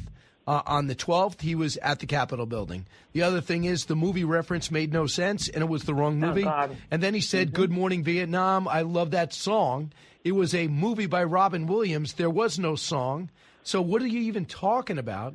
And then his decision on, on a tactical move. It's not to say that, that China is the reason that he's going to Hanoi. China is the reason he's going to Saudi Arabia and India. And that was the focus on the G20. Just tell the American people what the problem is and what you're doing about it. Instead, he's doing a bunch of things. And all of a sudden, we're like, don't worry about it. Nothing to see here. I'm not enemies of China. Excuse me? We are enemies with China. They are hacking into our government officials' email. They are trying to infiltrate our uh, our, our border. They are having a, they are knocking off our destroyers and trying to interdict uh, our planes. They are allowing Russia to get dual use weapons, washing machine chips that also work on their weapons, allowing North Korea to pass through, North Korean leader to pass through. So they're doing all these things. Why are we pretending not to? The question to you, Kellyanne, is you know the machine of the White House. Is Joe Biden solely going to determine whether he runs or not? Can anyone trump Joe Biden and the Democratic Party if he wants to run? I don't think so. I think it's very hard to dislodge a sitting president, particularly one that you're lying for. I mean, Joe Biden has uh, made has forced reasonable men and women in the Democratic Party and on his staff to lie for him, to to constantly pretend that we don't know what our two eyes are telling us. Essentially, their entire ethos is believe what I say, not what you see. Whether it's seven million people coming across the border, Putin in Ukraine, not to in 2022, not to be confused with Putin annexing a sovereign nation, Crimea, in 2014 when Joe Biden was also in the White House. Nothing to see with gas prices, with grocery prices. Nothing to see with crime on the on the rise everywhere. He, he they they literally just think that if they tell us something is true, and they just say they scream Trump five times per a 10 word sentence, everything will be fine. I think there's something else going on here, Brian. Um, well, two big things. One is if Kamala Harris were even remotely competent, if she showed up to do her job in the state, today's another day. I calculate them, I have them all. Today's another day. It says, quote, Vice President Harris has nothing on her public schedule. Unbelievable. Really? Nothing? So she works for us, Brian. She has nothing on her public schedule. Most weekends look like that, by the way. I have them all tallied up. Beware, everyone. Secondly, if she were, it's because they can't replace him with her. None of those other Democrats want to be seen as the person who knocked out the woman of color for the top perch. It's very, very simple. I think the Gavin Newsoms of the world and some of these other folks, the Gretchen Whitmers, they're not running because they just want, you know what, let Biden and Harris run. If they lose, then we're, we'll just, we'll run against Harris next time and beat her, obviously. The Democrats are thinking. Or if they win, then we'll do what we can to support them, but that doesn't guarantee Harris an uncontested nomination to the presidency. Then I think they'll come forward and compete. Very interesting. So, Donald Trump, from my point of view, I know he had a rally Saturday, but he seems kind of calculated.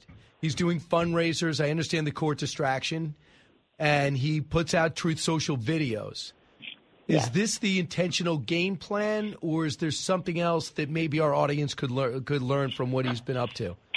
It's very intentional, and everybody sees where he is and what he's thinking. I personally love, pol- I'm a policy geek, so I love the policy videos he puts out. He essentially is saying to the country that, mo- without saying it, that most presidential candidates, pretty much all presidential candidates in the past, have said, here's what I'm going to do. I promise to do X. My platform is Y.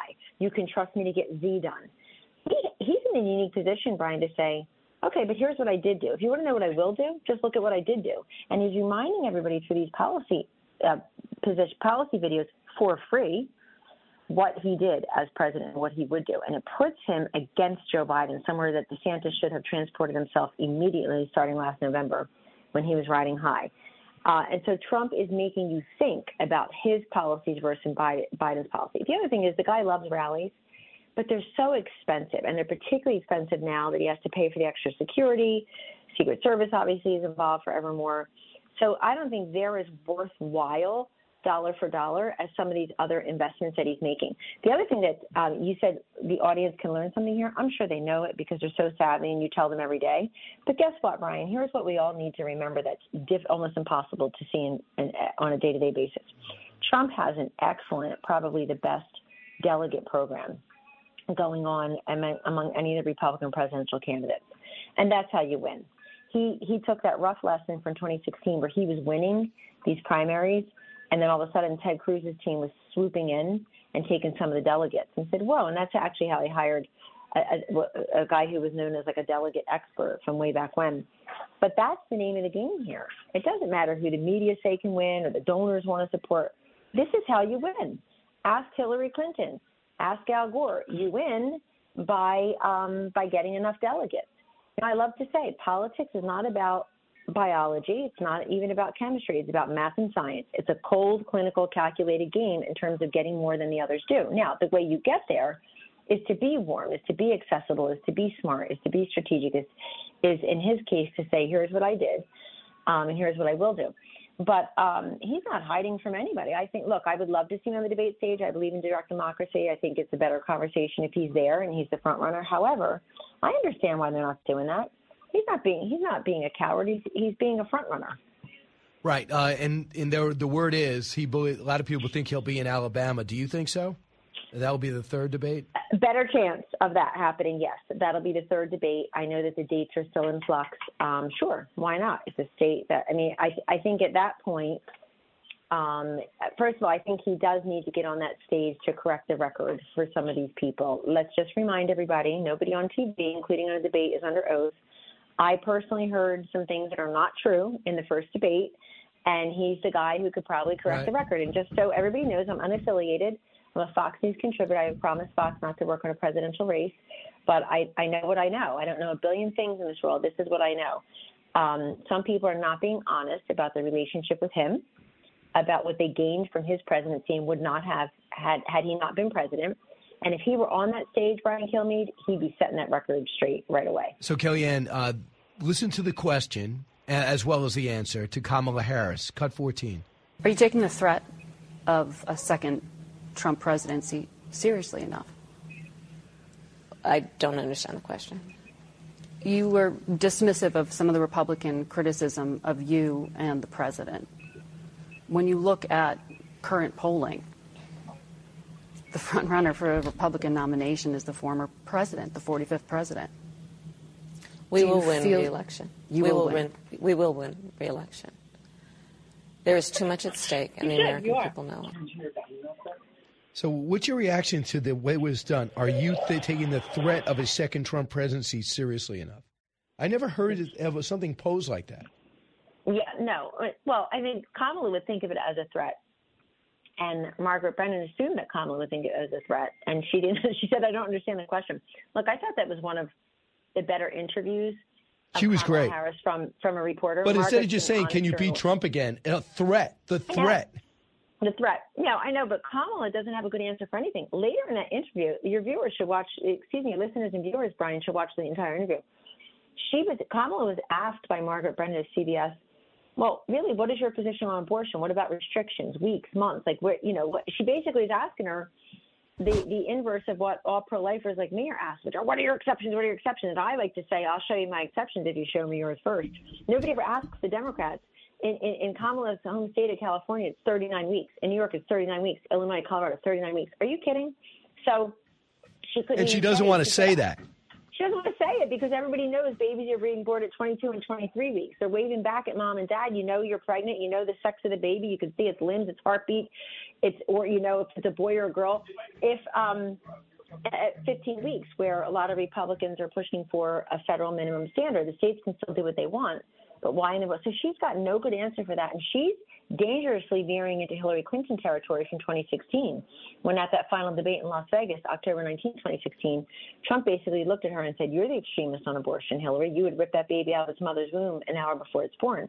Now, it took a true convert, a male Manhattan billionaire in real estate, out of politics, for whom most of his adult life had been pro-choice to be known as pro-life president of all. I don't think Kamala, the abortions are, the borders are, the voting rights are. they keep giving her Russian titles for doing yet absolutely nothing. I don't think she, uh, if she can't get this issue right, where the Democrats do have an advantage, where it costs uh, the inability to articulate it by the Republicans in, in 2022 cost them seats. I mean, she can't get that right. She's useless. Right. I think anybody can beat her on the debate stage. Yeah, and I just want you to hear this question. Don't you have to play the answer, Eric? Just real quick. Cut 15. I think another four years of Donald Trump will break us. That's it. Chuck Todd, break us. Your response, real quick. Oh, it's so funny. Well, he's broken. He just lost his job at Meet the Press to Kristen Welker, who was one of the hardest working reporters at, on the White House beat when I was there, and uh, did a really great job in that debate with Biden and Trump. It ended up it's supposed to be the third debate, it was the second debate. Gotcha. So I think that that's going to be looking up. But you know, it's it, it's funny that you say it because it is it Yeah. is these subtle words. And again, I want your I want your Kellyanne, viewers and listeners, Brian, to go and look at that New York Times article by Michael Shear yesterday. He talks about the rivals. The Gotcha. opponent doesn't talk about All right, Kellyanne Conway. Brian Kilmeade Show. Don't move. You're with Brian Kilmeade.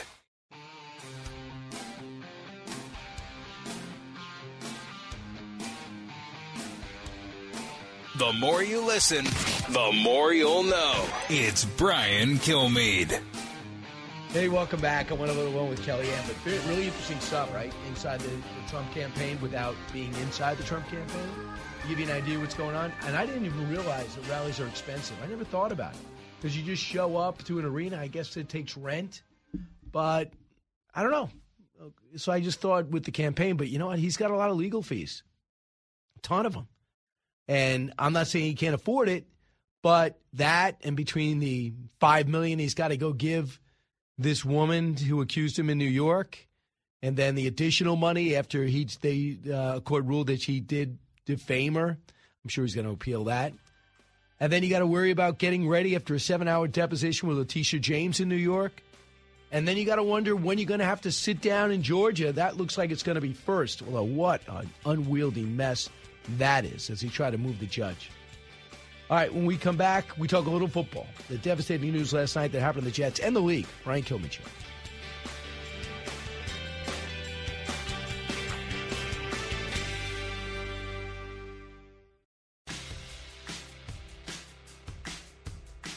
If you're interested in it, Brian's talking about it. You're with Brian Kilmeade.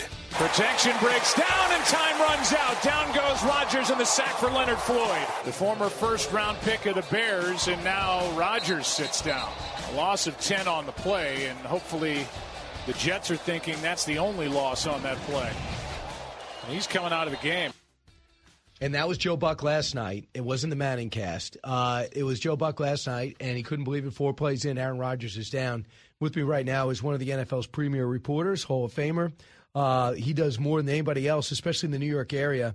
Uh, columnist for the New York Daily News, Dallas Morning News, and best-selling author. His latest book is Once a Giant: A Story of Victory, Tragedy, and Life After Football. Gary Myers, welcome.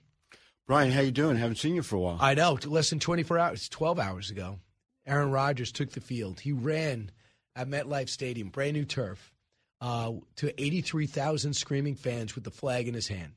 And in your lifetime, have you ever remembered Jet fans so optimistic, so pumped up for such a good reason?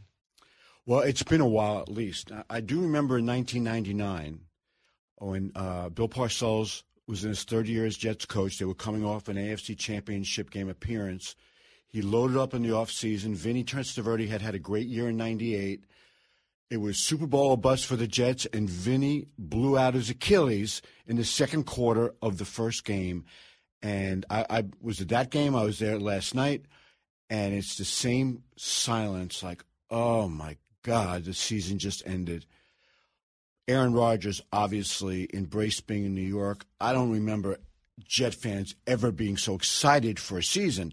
The expectations have been as high in previous years, but just how one guy changed everything about that organization. And like you said, on his fourth snap as a Jet, before he even completed his first pass, he's done. And tearing your Achilles when you're about to be 40 years old is a very difficult rehab. And I mean, I don't know anything about the future, but I would have to think it's at least in doubt whether he'll be back next year. Wow. Uh, so here's uh, what his coach said after the game. I'll uh, deal with the quarterback real quick. Concerned with his Achilles. Uh, MRI is probably going to confirm what we think is already going to happen. So prayers tonight, but it's not good. It was pointed out that Kobe Bryant came back from this, uh, and maybe you know this is another elite athlete. We'll see if he can do it. I mean, do you think the will is there? Have you had a chance to talk to him since he got in the Jets? No, I, I haven't been out there to talk to him, but yeah, I think the will will be there. The question is whether the body is cooperative. I don't know how old Kobe was when he tore his Achilles. I remember when that happened, but I mean, this is a guy who's going to be 40 years old. And there's a reason quarterbacks, other than not named Tom Brady, um, have not been successful in the NFL through its history when they get to this age because at some point the body's just not cooperative. Uh, Aaron, it was talking very recently about maybe playing five more years. And it's all with the asterisk. Could he stay healthy? People were asking me, how are the Jets going to do this year? I said, I think there could be a Super Bowl team as long as the quarterback stays healthy. Right. And, you know, I think you can say that about a lot of, of the really good teams that their season ends if they lose their quarterback. And it, that's pretty much what happened to so, the Jets. So you even brought this up. What about Tom Brady coming back? You know, he took a year yeah. off from Fox. He said, I'm not going to come right yeah. back. I'm buying a few teams, some soccer teams, some basketball teams. Well, he's got a very small interest in the Las Vegas Raiders. And so the I think NFL owners would have to vote on whether or not a guy can like put his ownership aside and go play for another team. It's a complicated situation, but let's say it all works out, and let's say he comes here, and let's say the Jets win the Super Bowl. I would think, I, I, this is, you know, maybe a slight exaggeration, but not much. I think it would be one of the greatest stories in the history of sports in any sport at any time if Tom Brady comes to the New York Jets, ends the 50 year plus drought of the Jets not winning a Super Bowl after having played for the hated Patriots all those years. And he, now he happens to love New York. I know that for sure. Um, Doesn't he live here? I, well, he might have sold his apartment since he got divorced. Yeah, he might have, but he's had several apartments in New York. He used to spend a lot of his off time in New York, even when he was in New right. England playing. What a great story that would be. All right, so probably talk, not going to happen. Yeah, let's talk. Uh, let's talk about your story, Gary Myers. It's sure. called "Once a Giant." What prompted it? I know you've been there every step of the way, in the locker room, out of the locker room, the Strahan, the Sehorn years, uh, maybe the John Mendenhall years. Yeah, Who knows? Yeah. Uh, but you'd have that. You bring that to today. But instead of looking at this giant team, you look at the past players. What did you discover, and what prompted you to go find out where they're at? Well, I, I Brian, I always wanted to write a New York book. Uh, my first five books had nothing to do with a New York team. And I've been really intrigued by the whole life after football aspect. Uh, you know, in CTE, has been a lot written about that, obviously, for the last 10 years, but it goes so much deeper with, than that. The challenges that these guys face when they get in their 50s and their 60s the mental health issues, the physical issues, the financial issues, the emotional issues. Um, this Giants 86 team was revered here in New York. It's one of the three or four best teams of the Super Bowl era, and they were exactly the age group I wanted to write about. And I already knew a lot of these players beforehand. And I, I will say this the stories that I uncovered in this book and the research that I had no idea about just blew me away. Very poignant, a lot of them heartbreaking, some of them heartwarming stories of players, five players on the record telling me they considered suicide as a result of um, the impact of playing in the NFL. Um, it's just it's a it's such an important issue for players of today and tomorrow, yesterday, whatever. And although it's about a New York team, this could be about any team from that time period, Brian. They're all going through this because that's what football does to you. Yeah, right. It's physical, and it's also you're not as rich. People see up all these big well, money especially from from that era. Yeah, yeah. So here is Bill Parcells, who you talked to, uh, maybe the greatest coach of my generation, who's also giving uh, giving opportunities to other great coaches. Uh, cut thirty six. I walked down to the defense and I grabbed the Weeks 55 gallon plastic barrel we had with the tape and the orange juice and the Gatorade bottles and everything that was in there for the week. And I pulled it out and I started dumping it on top of these guys. And I said, You guys belong here with the rest of this. And then I threw the barrel off the back wall of the meeting room and I left. He is such a baby. I, uh, he pouts, and I mean, he pouts all the time. He pouts, pouts, pouts, pouts. I mean, at that season, he's always pouting. Stop pouting, man. We're gonna win. Let's go. Now I'm quite sure Bill threw garbage. He ain't throwing it in my direction. So that was Bill Parcells talking about the 986 team. He knew what the defense was capable of. They weren't doing it, and he said threw uh, garbage everywhere. And that was Lawrence Taylor. they have just a, a, wonderful relationship. In fact, Lawrence, uh, when I interviewed him, said that Bill was his best friend on the team when he played. And uh, to this day, they've remained very close, and, and Bill has tried to be there for Lawrence every step of the way as he's battled uh, in and out of trouble. Yeah, in and out of trouble big time. Yeah. Uh, Bill gets very upset when people say that he enabled Lawrence, knowing he had drug problems while he played for him, just because he wanted to keep him on the field. But what people don't know is, is, is Bill was instrumental in helping get Lawrence into drug rehab centers. But, you know, the bottom line to that is an addict is an addict, and unless he wants to be right. helped, it's very hard to get him Would help. you point out that Bill Parcells has helped financially a lot of his players? Right. He he told me that uh, over the course of a number of years now that he's uh, given about four million dollars total to about twenty different players, and whether they pay him back or not, he's not expecting it. It's not important to him. Uh, he just feels that uh, he has put away money for the rest of his life. He's given money to his kids, and these guys sacrifice so much for him physically. And now, if they're having issues, whether it's you know paying a mortgage or health issues where they need money to pay doctors or mortgage payments or whatever, that um, that he wants to be there for them. Here's Bill Belichick, famous, maybe the greatest defensive coordinator ever, and mm-hmm. some say the greatest head coach ever. Bill Parcells would give it to him. Mm-hmm. Here's uh, and they've had a interesting relationship, yeah. which you want to expand on. But here's Belichick talking about the Giants. Cut 44. You know, I was just trying to establish my coaching career, be a good coach, win some games, and um, man, we won a lot of them here. It's a great organization. It's hard not to get choked up about it. Damn, I spent a lot of hours in that room. Come in here Saturday morning, ride the bike, go through three or four games of the next team we were going to play. A lot of hours here. What are your thoughts about what the Giants mean to him? He makes me want to cry. he does get emotional. You know, I, I, that clip came from uh, a football life. I remember watching that.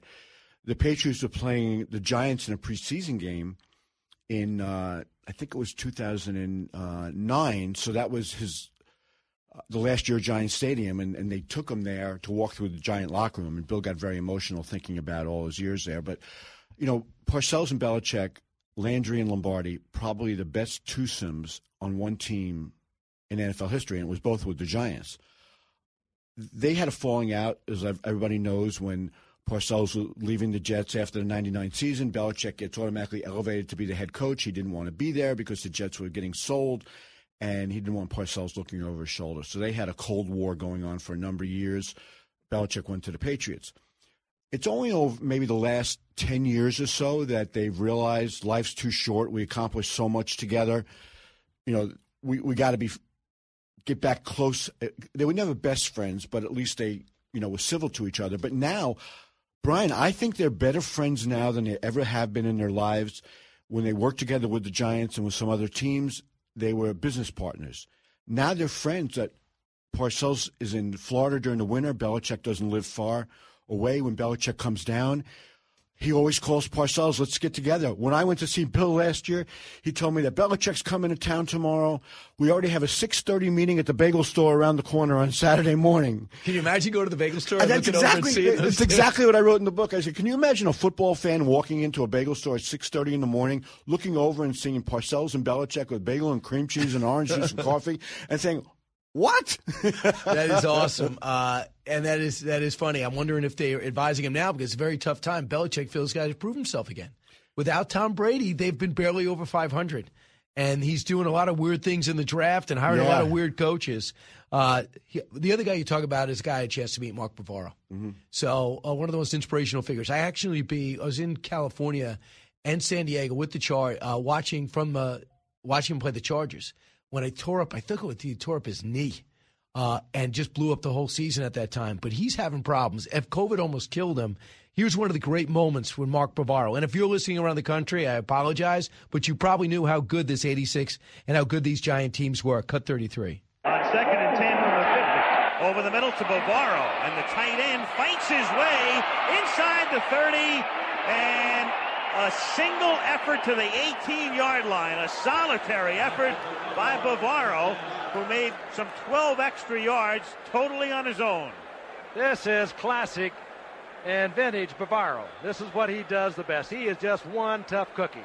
He just carries 49ers all the way inside the 20, carried them for 10 yards to get the first down and set up a possible giant score.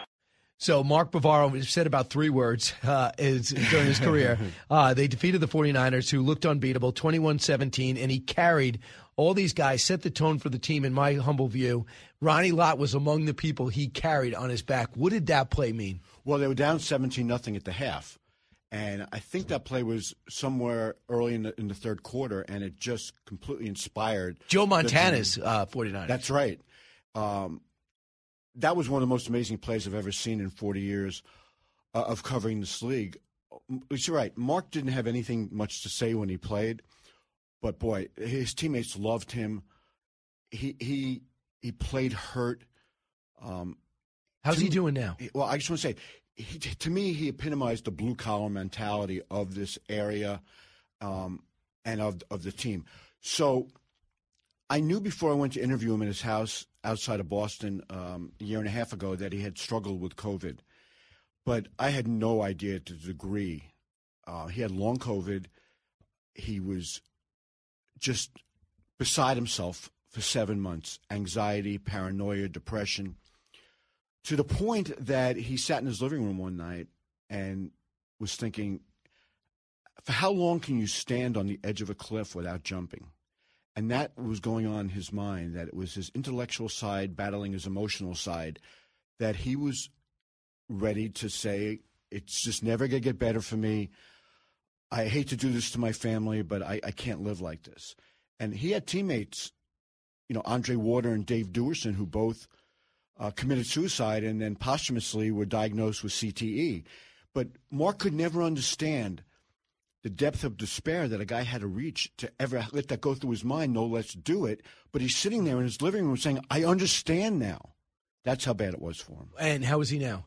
He, he's he's much, much better. Um, I guess the head injury with the COVID, sometimes they go to the weakness in the body. Yes. You've had cancer before or you're going through, Yes. they say if they have vulnerability. So if he had the CTE, it would go right to his brain and affect his moods. Well, not even that he had CTE, but just the fact that he suffered concussions.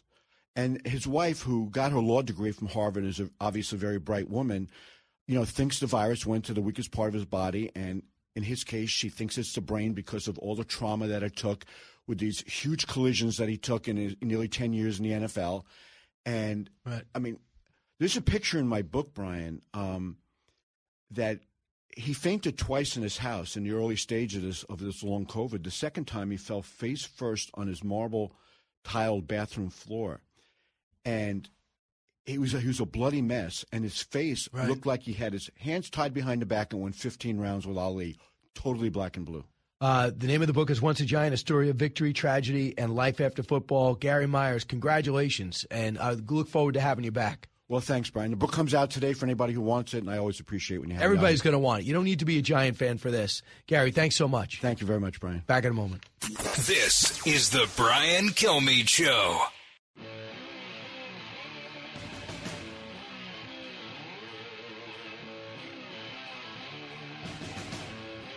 Radio that makes you think.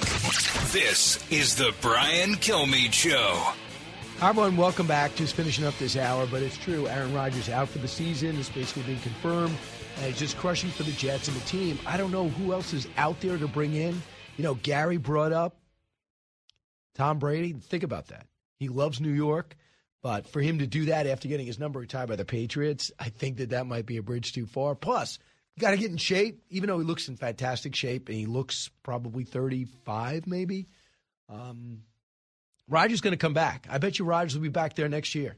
Unless something happens, a complication that, I mean, people get their Achilles done. Doug Burgum did his Achilles playing basketball. I think the way it is, in my pedestrian way of analyzing, by the number of people I know that do their Achilles, you got a certain amount of miles on them. There's nothing you can really do. I mean, you could stretch him out, but imagine how many times this guy has stretched in his life. More than 99% of the people listening to me right now. So you can stretch it out and do things, but you wear it out after a while. And I guess that's what happened. I don't know if you could ever check the Achilles to see how many miles you think it has left. Well, we'll see. Uh, a lot going on. It's kind of, uh, it's kind of weird when you walk into a news channel and everybody's talking about one play with one team that happened in one game. But Rodgers has become that big because of his national ads. Number one, number four, uh, number two, his four MVPs. Uh, and I think that would do it. And then he comes to a major market and goes to uh, Taylor Swift concerts uh, and Knick playoff games and uh, Yankees and sits in the front row. Uh, that's what happens when you become kind of a big celebrity. So make sure you watch Fox and Friends tomorrow. We'll be discussing a lot of this. Also, keep in mind One Nation coming up Saturday at 8 o'clock. You listen to the Brian Kilmeade Show. Keep it here.